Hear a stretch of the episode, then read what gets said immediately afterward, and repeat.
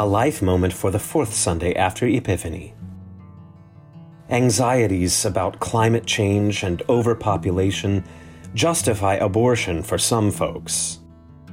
But 1 Corinthians chapter 8 outlines how for Christians, people matter more than food. And fears about famine turn out unfounded when the God who sends mouths also sends meat, as he promises in Psalm 111.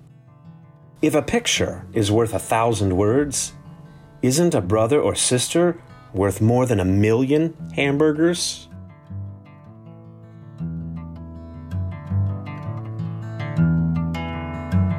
This has been a Life Moment.